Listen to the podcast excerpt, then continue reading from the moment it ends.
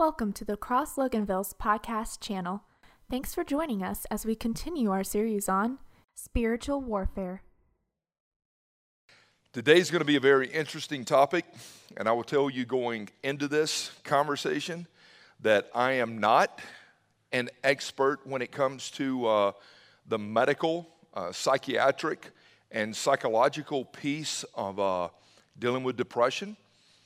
Uh, but I have studied it and I do believe uh, that what God has placed on my heart is going to help each and every one of us as we walk through this in our own journey, as well as walking through it with other uh, people. I want to just unpackage thoughts today on overcoming depression. Overcoming depression. So here's what I would say life as we know it has plenty of ups and downs.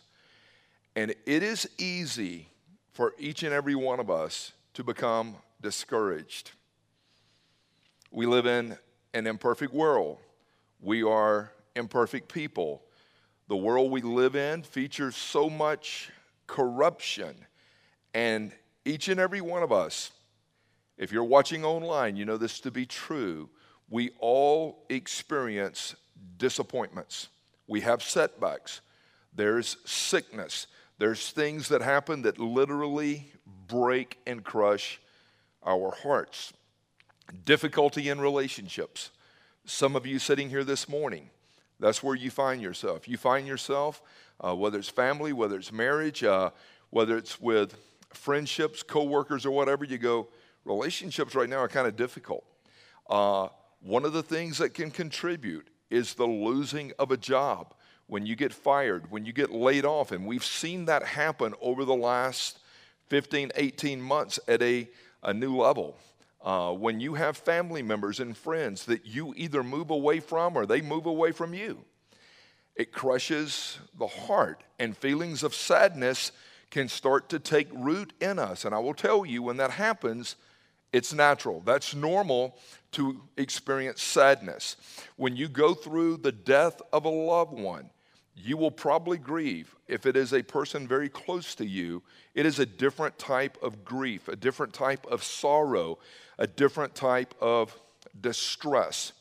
Now, Dr. Donald Graber, he's a psychiatrist, and uh, I was reading some of his thoughts that even focus on the family shared, but I want you to hear this. He talks about sadness, grief, distress, but then he says, but depression is a different sort of emotional and mental uh, challenge for people to work through. It can be incapacitating, it can be devastating, and it can even become deadly for those who suffer from it. Depression can affect energy levels, appetite, sleep, sex drive, and all other aspects of physical health. He then makes this observation that I found very interesting. He said, In the US, it is estimated that depression is the primary diagnosis for nearly 8 million visits to healthcare providers. This includes doctor offices, ERs, etc.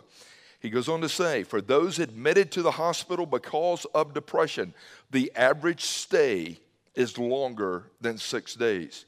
The economic cost of depression is around 90 billion a year and this includes lost workplace productivity and treatment costs. So you and I would agree that we're living in a culture right now where for so many people, they're overcome with depression. They're, they're beat down, they're discouraged.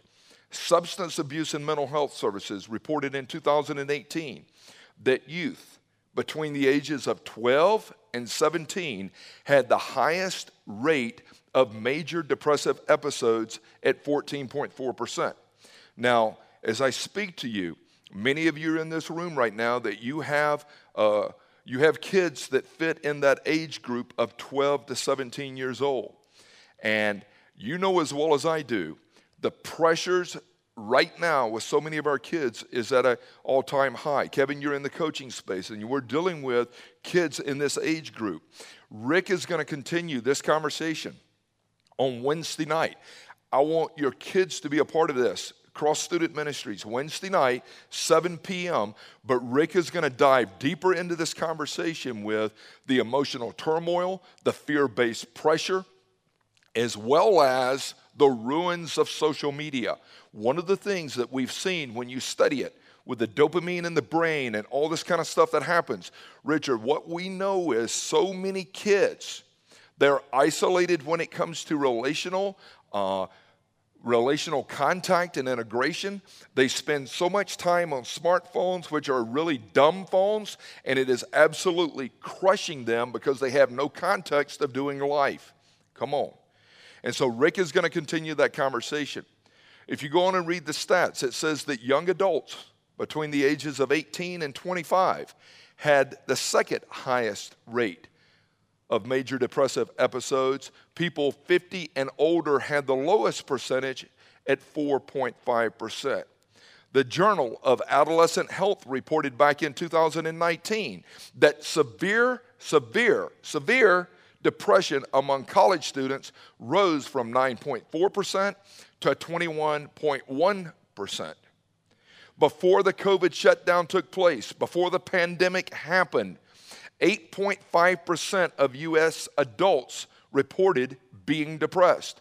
Since we've walked through these last 14, 15 months together, that number has soared to 27.8%. And as I've shared with you in the past, isolation is a tool of the predator. And the enemy will use isolation to get you on an island where you lose context of proper thinking and community, and it can absolutely bring destruction. What we know is depression happens with all ages, it happens with all people, it doesn't matter what your ethnic background is. It doesn't matter what your socioeconomic uh, status is.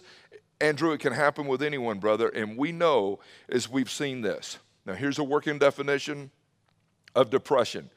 And again, I spent a ton of time in study, and so there's multiple resources that I looked at to make sure that I was as accurate with what I would present today as I could be. Depression is defined as this it's a prolonged emotional tone dominating an individual's outlook and mood. When you hear depression, it's been described as sadness, emptiness, hopelessness, darkness, heaviness, and just feeling weighed down. And here's what we know Depression will distort your perspective and it will hinder you from seeing God's truth clearly. When people get into a depressed tank, to me, for so many, they start to empower the wrong voices. And for many, they start to empower the voices of hell. And they're not listening to truth. They can't see truth. They can't discern truth. Every person I'm looking at in this room as you watch online today, I can promise you this every person I know has experienced trauma. Every one of us have experienced pain, heartache, incredible grief inside of our soul. We live in a broken, corrupt world, but the good news, the good news is this you do not have to stay stuck in that defeated state. I promise you, there is hope in Jesus' name. Isaiah 61. And gospel writers, again, even include this in their writings. Matthew does. But Isaiah 61 says, The Spirit of the Lord is upon me. He has anointed me to bring good news to the poor. This is a prophetic word of the coming soon Messiah Jesus. He's, he's sending me to bring comfort to the brokenhearted to proclaim that captives will be released and that prisoners can be set free. He has sent me to tell those who mourn that the Lord's favor has come. To all who mourn, He will give beauty for ashes. He will give a blessing instead of mourning, and He will give you a garment of praise instead of a spirit of despair. So here's what we believe at the Cross Loganville as we open the Word and as we teach the Word of God, we truly believe that Jesus can bring healing to any troubled soul. Any person that's knocked down, feeling beat up, and just at a place of despair where you're like, there's no hope. There's hope in Jesus' name. We believe that He can comfort the brokenhearted, and we believe that He can turn your despair into praise where you can learn to celebrate the goodness of God. My question would be Have you experienced healing in Jesus' name? Have you experienced his comfort? Have you experienced his, his peace? Have you experienced the power and the difference that Jesus can make in a life?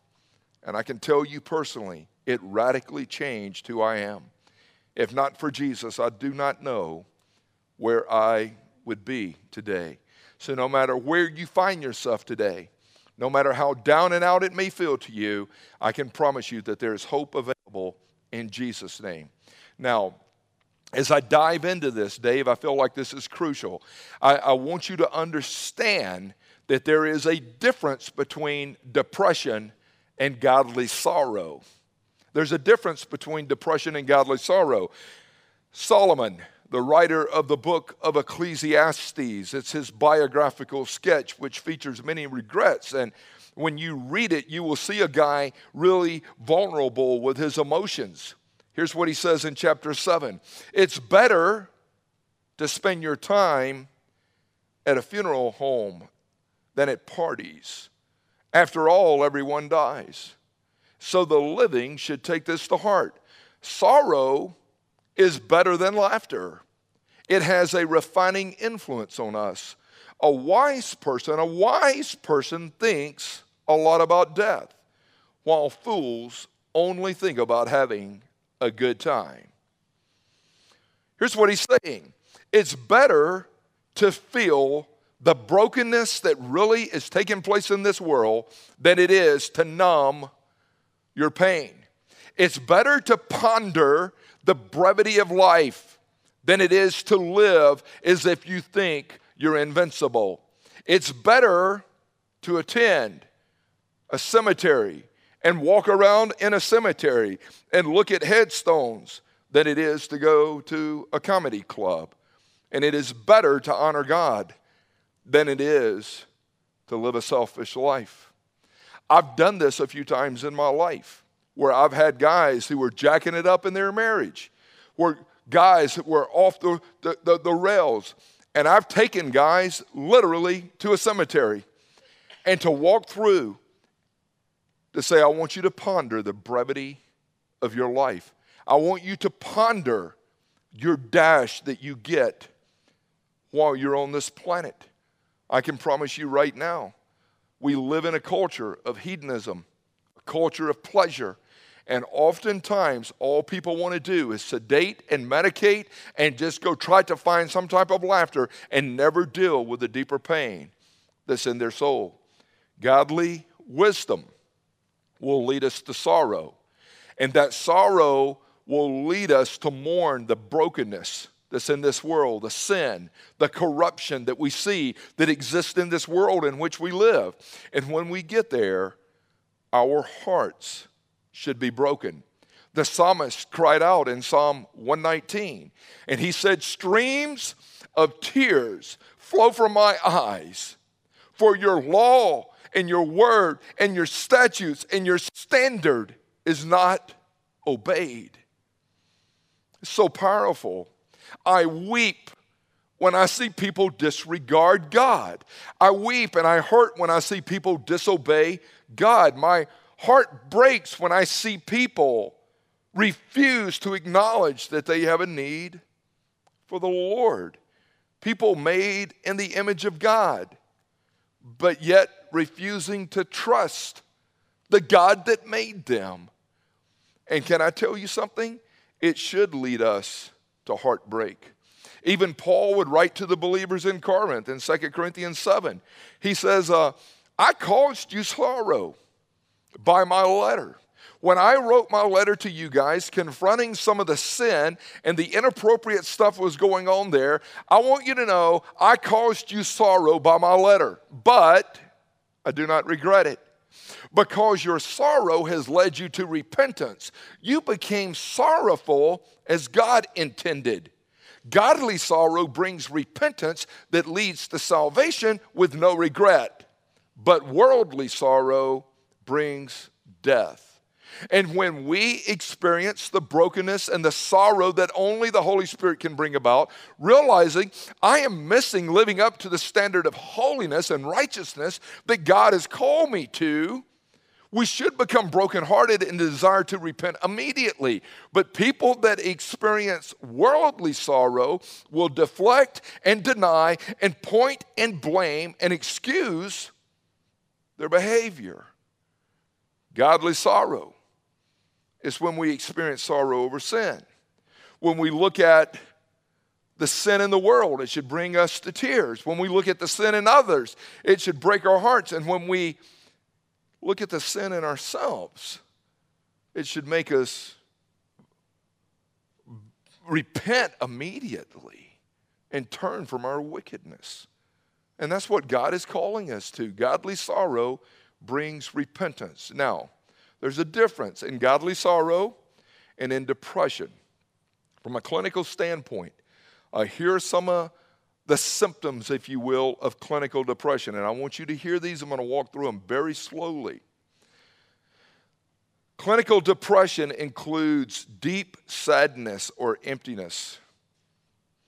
It includes feelings of being worthless or living with excessive guilt. It includes being apathetic. You've just got apathy in your life and you lose interest even in normal activities. People that are really struggling with clinical depression, they will see either increased weight gain or decrease in weight loss, or they will see their appetite soar where they're eating everything or they're absolutely avoiding and eating nothing. When you're depressed and something is going on deep down in our soul, Food is one of the things that people oftentimes use that they control. I can control what I do with this. It can be agitation. I'm restless. I can't sleep. It's a diminished ability to be able to think clearly or even to be able to concentrate. It is feelings of fatigue. You have no energy. And for some, it gets to the place where it's morbid thoughts about death and it's about suicide. And if a person is experiencing at least five of these symptoms for a month or more, they've got major issues. And I would tell you this we want to help you. You need help, but you're going to have to ask for it. This Wednesday night, Rick is going to be having that conversation up in CSM. My good friend, Ronnie Brasfield, who's been in the counseling space for 20 plus years, I asked Ronnie, What's the chance of you coming over Wednesday night and speaking to our people in this area in regards to depression and moving toward healing? And so my friend Ronnie will be here at 7 o'clock on Wednesday night. Wednesday at the cross, I want you to be here because I think you're going to benefit greatly from that. Now, here's something interesting when you start to ponder this whole thing of depression.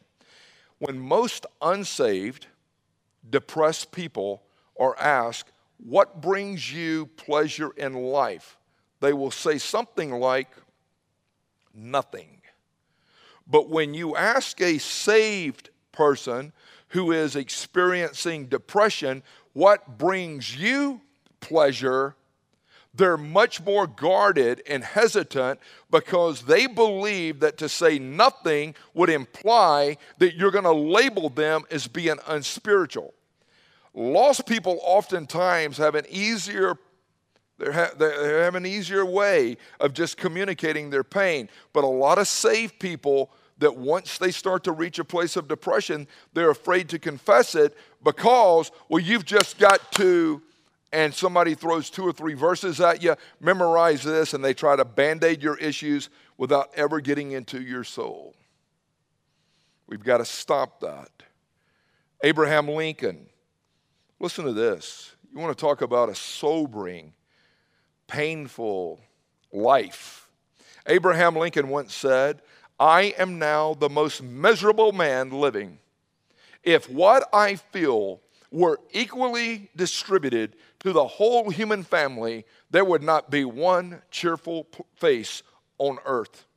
Whether I shall ever be better, I cannot tell, but to remain as I am is impossible. When you study the life even of Lincoln, he was very melancholic. But yet, throughout history, we look back and he is presented as one of the strongest men that has ever lived in regards to human history. And he was. He was very deep and dark in his thinking at times, but he was very strong. He was very fragile, but yet he had incredible insight of things to do at times. When you study his life, Lincoln lost the love of his life when he was 24 years old. He was engaged to a girl by the name of Ann Rutledge. She was a very beautiful girl, and she fell sick with some type of odd fever, many believing typhoid, and she died with Lincoln by her side. It broke his heart. Lincoln later married a woman who was very emotionally unstable by the name of Mary Todd, and she was very abusive to him. Her nickname while they were in the White House was the Hellcat. How about that one right there? Crazy. Here comes the Hellcat. Another dagger was that three of his four sons died before the age of 19. Whether I shall ever be better, I cannot tell, but to remain as I am is impossible. And that's where some people find themselves today. To remain like I am, I can't do it anymore. I, am so tanked. I, I, I don't feel like doing anything. I can't get out of my own way. I can't get out of my own head. And if you're battling those feelings and thoughts today, you're not alone. You're not the only one.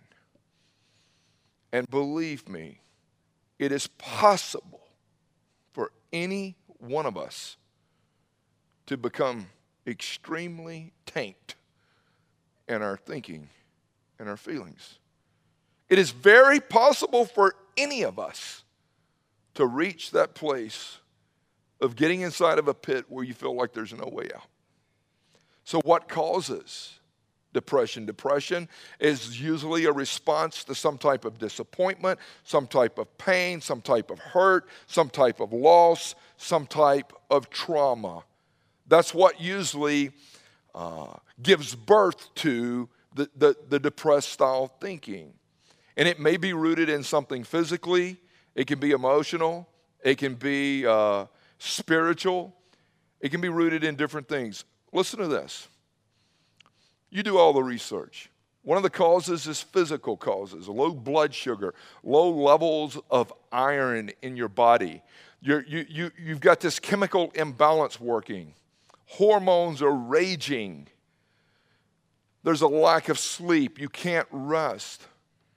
And when you study it, research shows that twice as many women as men suffer and struggle with depression. And women experience many more changes than dudes do, from monthly cycles to postpartum to menopause. You start to look at it, and I have no clue what that feels like. I have no clue. I'm having another hot flash. I'm like, how many can you have in a day?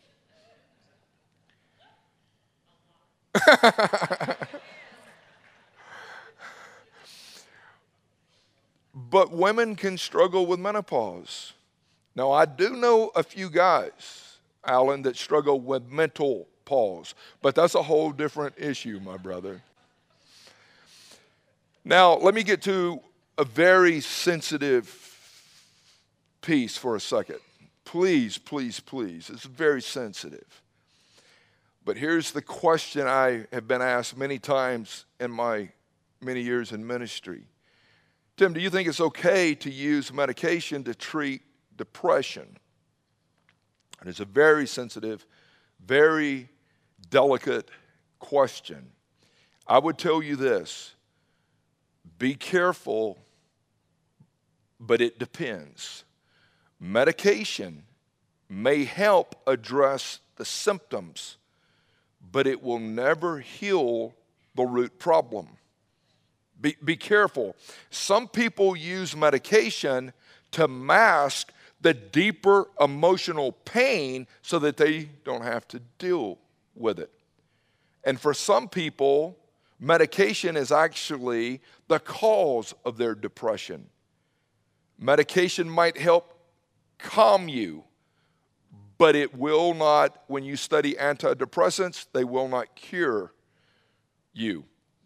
Talking to my buddy Ronnie this week, he says, even from a Christ centered psychological standpoint, certain medications are used to try to get you a baseline so that you can think properly only for a very short period of time.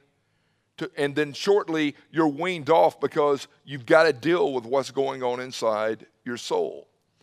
Honestly, my personal philosophy is this, and this is where we have landed for 30 plus years in marriage.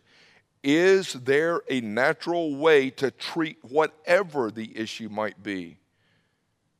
Is there a natural way to treat our kids when they have an earache? Is there a natural way to treat, you name it, whatever the issue might be? And so we are not quick to run to doctors and pharmacies to try to find cures. But I can honestly tell you, even though we've done so much natural over the years, this is us. This is my our philosophy. I'm not imposing it on you today. Please don't hear that.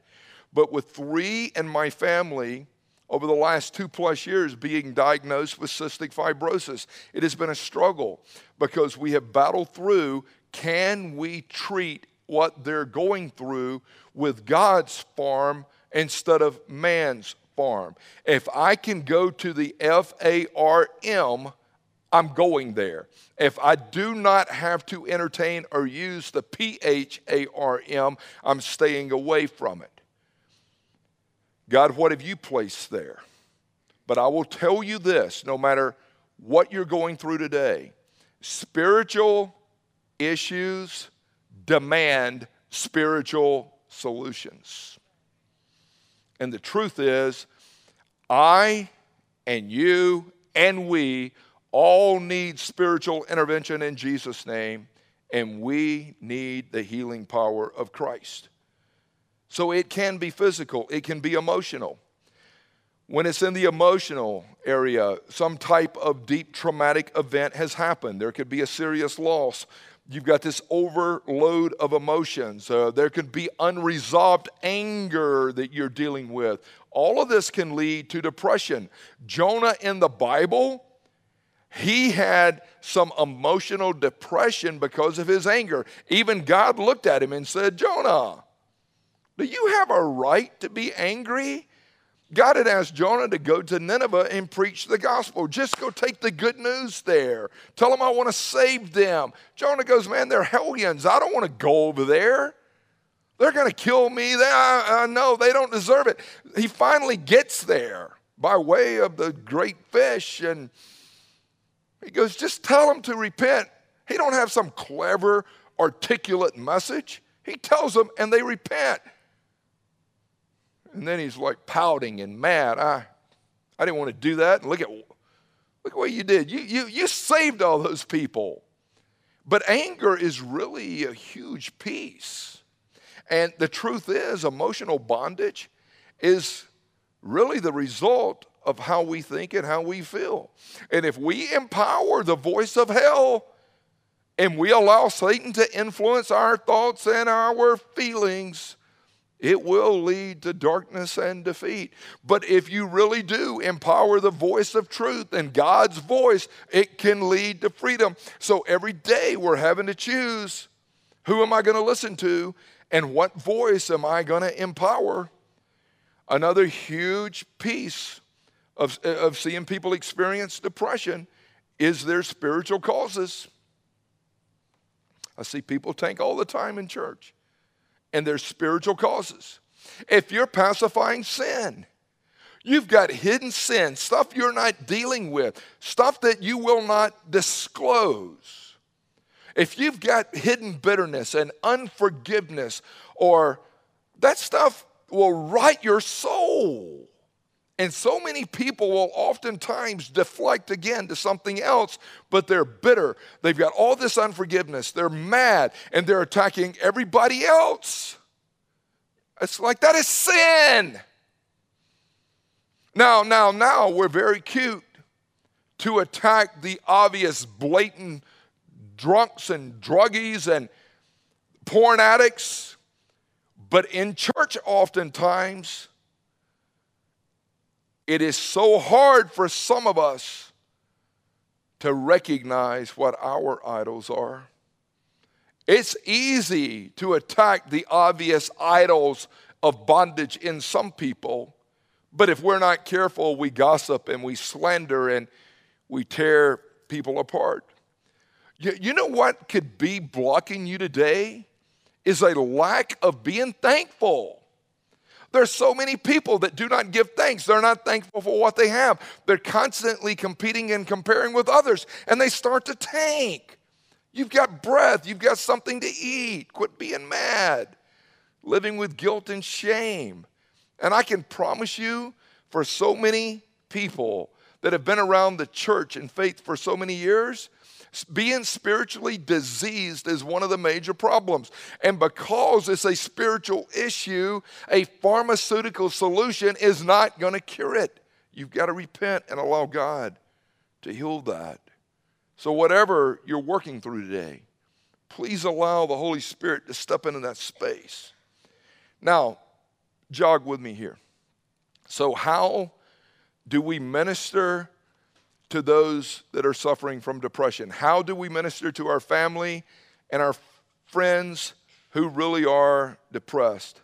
I can tell you, the first thing we've got to do is just be present, be with them. You don't need to say much, but your physical presence carries so much weight when you start to read the first few chapters of Job, when all hell broke loose and he lost everything, Job's friends jacked a lot of things up. But in chapter two, that first seven day period of time, they got this piece right. When Job's three friends heard about all the troubles that had come upon him, they met together to go and sympathize with him so that they could comfort him. They sat on the ground with him for seven days and seven nights, and no one said a word to him because they saw how great his suffering was.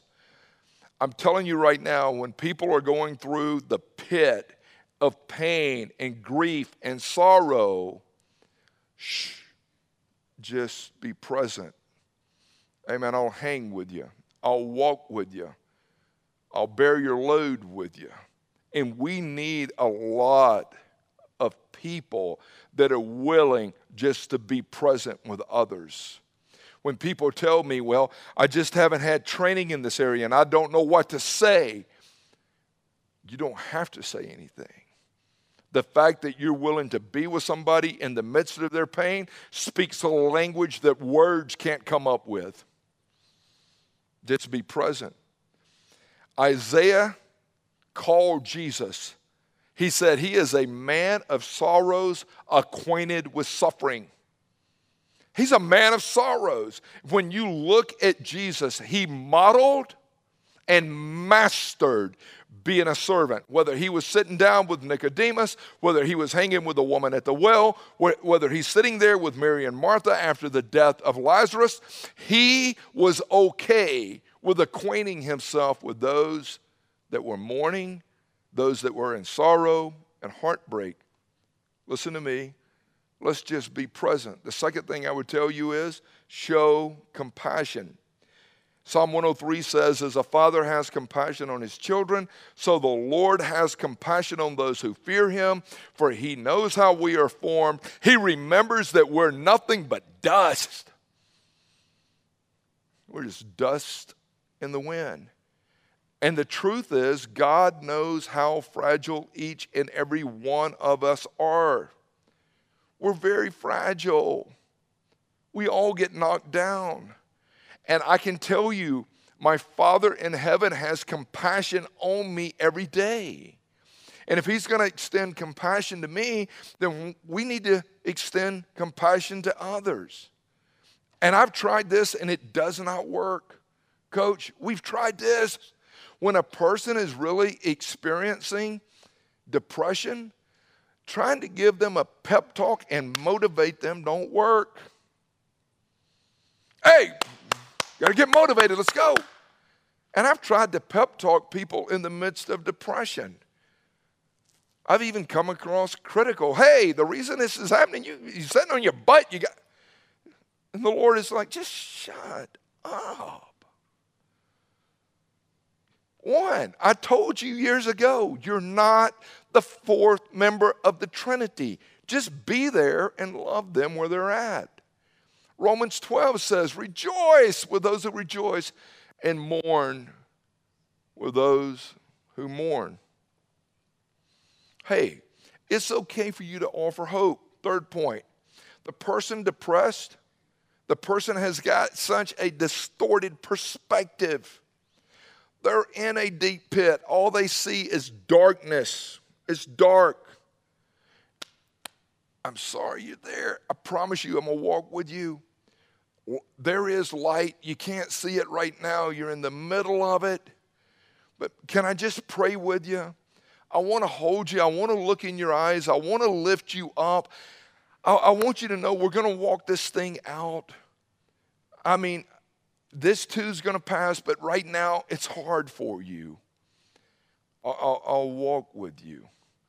I know you're in pain, but I, but I do promise you, we don't, we're not going to stay here forever, but I'm going to walk with you through it. And even Jesus said, Blessed are those who mourn, they will be comforted. If you want to do anything when people are tanked out, just they're wore out, be present. Extend some compassion and uh, offer hope. Come on, we're going to walk through this now. I'm going to let you. I'm going to let you work through it. What about if you're depressed? Again, I build on that. Hope is available in Jesus' name.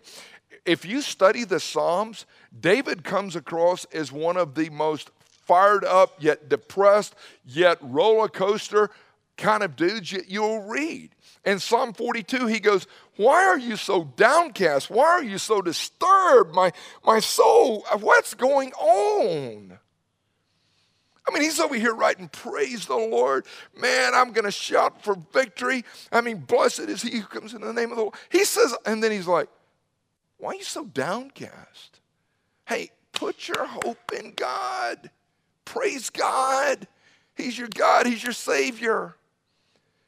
And the hardest thing for us to do, no matter, no matter what's going on in our life right now, circumstantially, is that have I really yielded and surrendered and anchored my hope in God? Have I given Him permission to have the superior voice?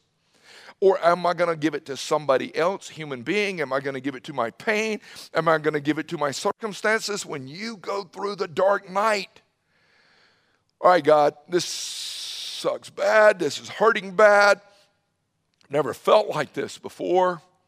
But I do know that you made me and you love me. You got to carry me through it. I, I can't put my hope in anything else. That's right. One of the things that have helped me over the years, point two, allow God to use your suffering. John Piper wrote a book on Don't Waste Your Cancer. I'm like, that's a great read. But Second Corinthians 1, meditating on this passage over the years. God is our merciful Father. He is the source of all comfort. He comforts us in our troubles so that we can comfort others. When they are troubled, we will be able to give them the same comfort that God has given us. And when God is at the center of your life and you've leaned in, and He's brought healing through the power of the Holy Spirit in the midst of your discouragement. Here's what He's going to do He's going to use you then to minister to others that have suffered in similar areas that you have. God has used you guys this last week or two to minister. And I look and I go, wow. And come on, you will oftentimes find your place of ministry comes out of your deepest place of pain. Why did you want to get into that sports ministry?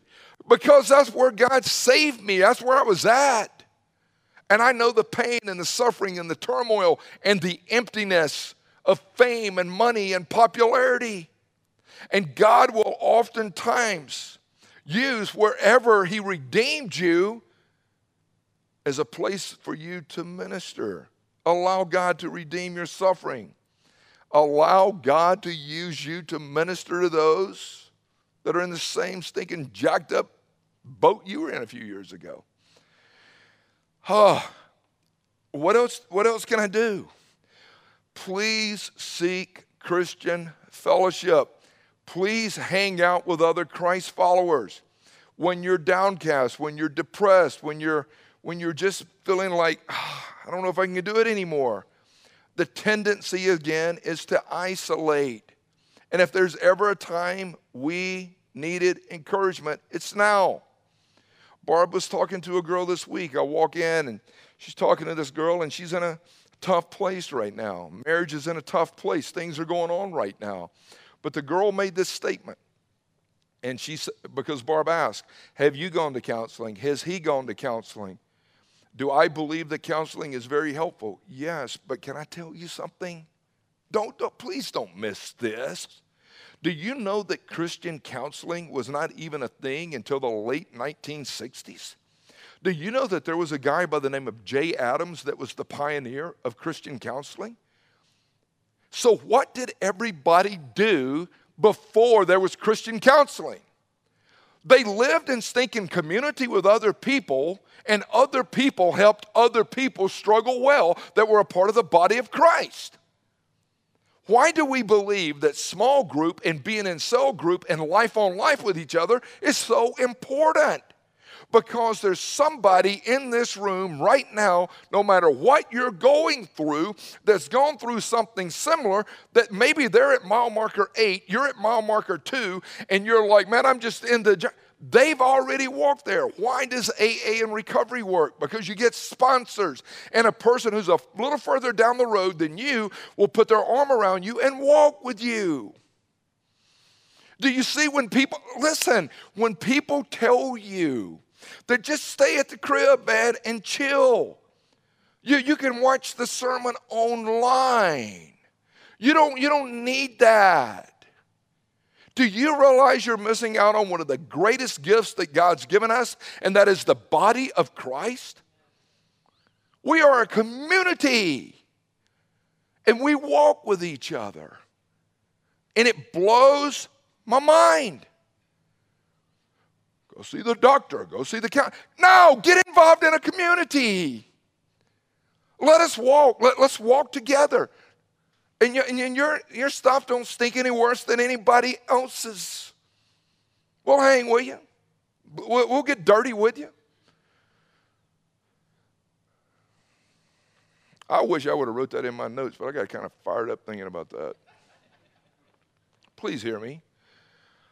Learn, last point, please learn to live in the present moment of the now. Jesus said in Matthew 6 Seek first my kingdom. Seek first the kingdom of God and his righteousness. All this other stuff will be added. Do not worry about tomorrow. Tomorrow's got enough junk to worry about on its own. Let's seek the kingdom today. Start, Charles Spurgeon the prince of preachers way back. Listen to what he said. He said, It is foolish to think the Lord provides grace for every trouble except for the one you're in today. Mark Twain said, I've had many troubles in my life, most of which never happened.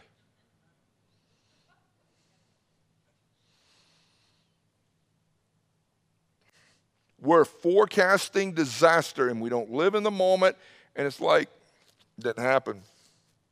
If you're ever going to get out of the pit, you've got to practice living in the present moment of the now. And you've got just to embrace today. Some of y'all have been there. It's like, what am I supposed to do? Just do the next thing. What's the next thing? Get out of bed. What's the next thing? Go find you something somewhat healthy to eat. What's the next thing? Put the stinking phone down. You're reading all this junk, put it down. Well, what am I supposed to do? Get up. Turn off Jerry Springer. Tell me how he's helped you. Go outside. Look at the sun. Go for a walk. Cut the grass. Just do the next thing. Ecclesiastes 11 says, Light is sweet, and it pleases the eyes to see the sun. We had friends over yesterday, and she was talking about the office that she works in. Monday through Friday, it has no windows. And we were sitting there on the back porch, and the sun was coming in. And then after a while, she just wanted to go out in the driveway. I'm like, What's up? She goes, I just want to sit in the sun. Do you know that people that live in dark houses and everything stays dark, it can lead to depression? Do you know that people in Alaska during that winter time suffer a different level of suicide and depression? I just need some light. Get your butt up and go outside. Do you realize sweating is okay? Most of us have showers. Get proper sleep. I just don't feel like exercising. Most of us don't, but once we get into it, it creates energy. Just go do it. Just go. Come on, let's do it together. And we've tried to create spaces even here at the church. Hey, come on, let's go work out. Kevin's my workout partner, man. Come on. Let's go work out. All right. And we high five and let's do it. We ain't trying to look studly. Come on, we know that we're Dudley. We're not studly, but at least we're creating mobility and flexibility. Come on, let's work out. Practice spiritual disciplines. I'm, cl- I'm closing. Bible reading, time of prayer, being involved in fellowship. Do you know one of the things that can help get you out of the tank? tank? Sing out loud. Just start singing out loud. When you read the scripture, read it out loud. I'm telling you, you go, I believe this. Don't just be silent and just think, I believe. Say it. I, I believe this. Okay?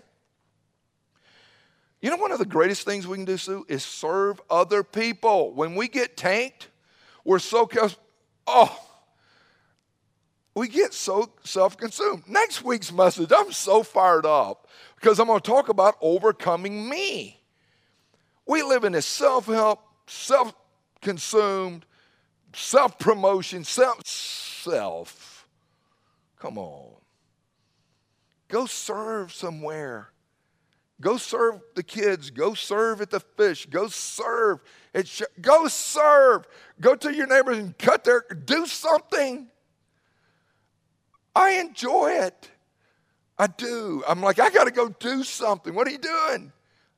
It's 7:15. You woke us up. You're weed eating. I wanted to do something. It drives me crazy sitting around. Here's my clothes. This is a real issue, but I promise you there's spiritual remedies to it. Reality is suffering and grief is hard, but it's temporary. The psalmist said in Psalm 30 Weeping may remain for tonight, but rejoicing comes in the morning. I'm, I don't have to stay there. The scripture tells us that one day God is going to wipe away every tear. There will be no more mourning, no more sadness, and no more crying. Hey, I got you. This is a hard place you're in right now. You're grieving right now. Keep running to me. When I start to contemplate, live with eternity as the backdrop, when I start to contemplate the difficulties and the discouragement and the pain and hurt that exist in this world, I don't know about you, but it makes me long for heaven. It makes me get so excited that I really am going to be with Jesus forever. And as a result of that, as a result of that, it strengthens my dependence on the Lord today. When you start thinking, man, look at all this sorrow. God, you're promising all this. I want to be here, but I want to be with you. But Lord, I long to be with you. But since I'm going there to be with you, I want to strengthen my dependence right now on you. I'm not going to let this stuff own me. And I would just tell you, let's move in that direction. Hey, thank you so much for watching the message. Uh, we hope that you really pulled some things out of it. And just know that our desire is for every person, whether you ever step in this building or not, to become fully alive in Christ. Yeah, we want to see you committed to Christ. We would love to see you connected to others in a small group. And we believe it's important to uh, become a contributing member to the body of Christ through uh, sharing your faith uh, as well as financially investing in the work of God. That's right. And so we pray that you're growing, that you're striving forward. There's so many resources on the website. You can watch past messages, your testimonies from people. We pray that you utilize those. And we hope to see you on a Sunday morning. Hey, make it a great day and enjoy uh, the abundant life in Christ.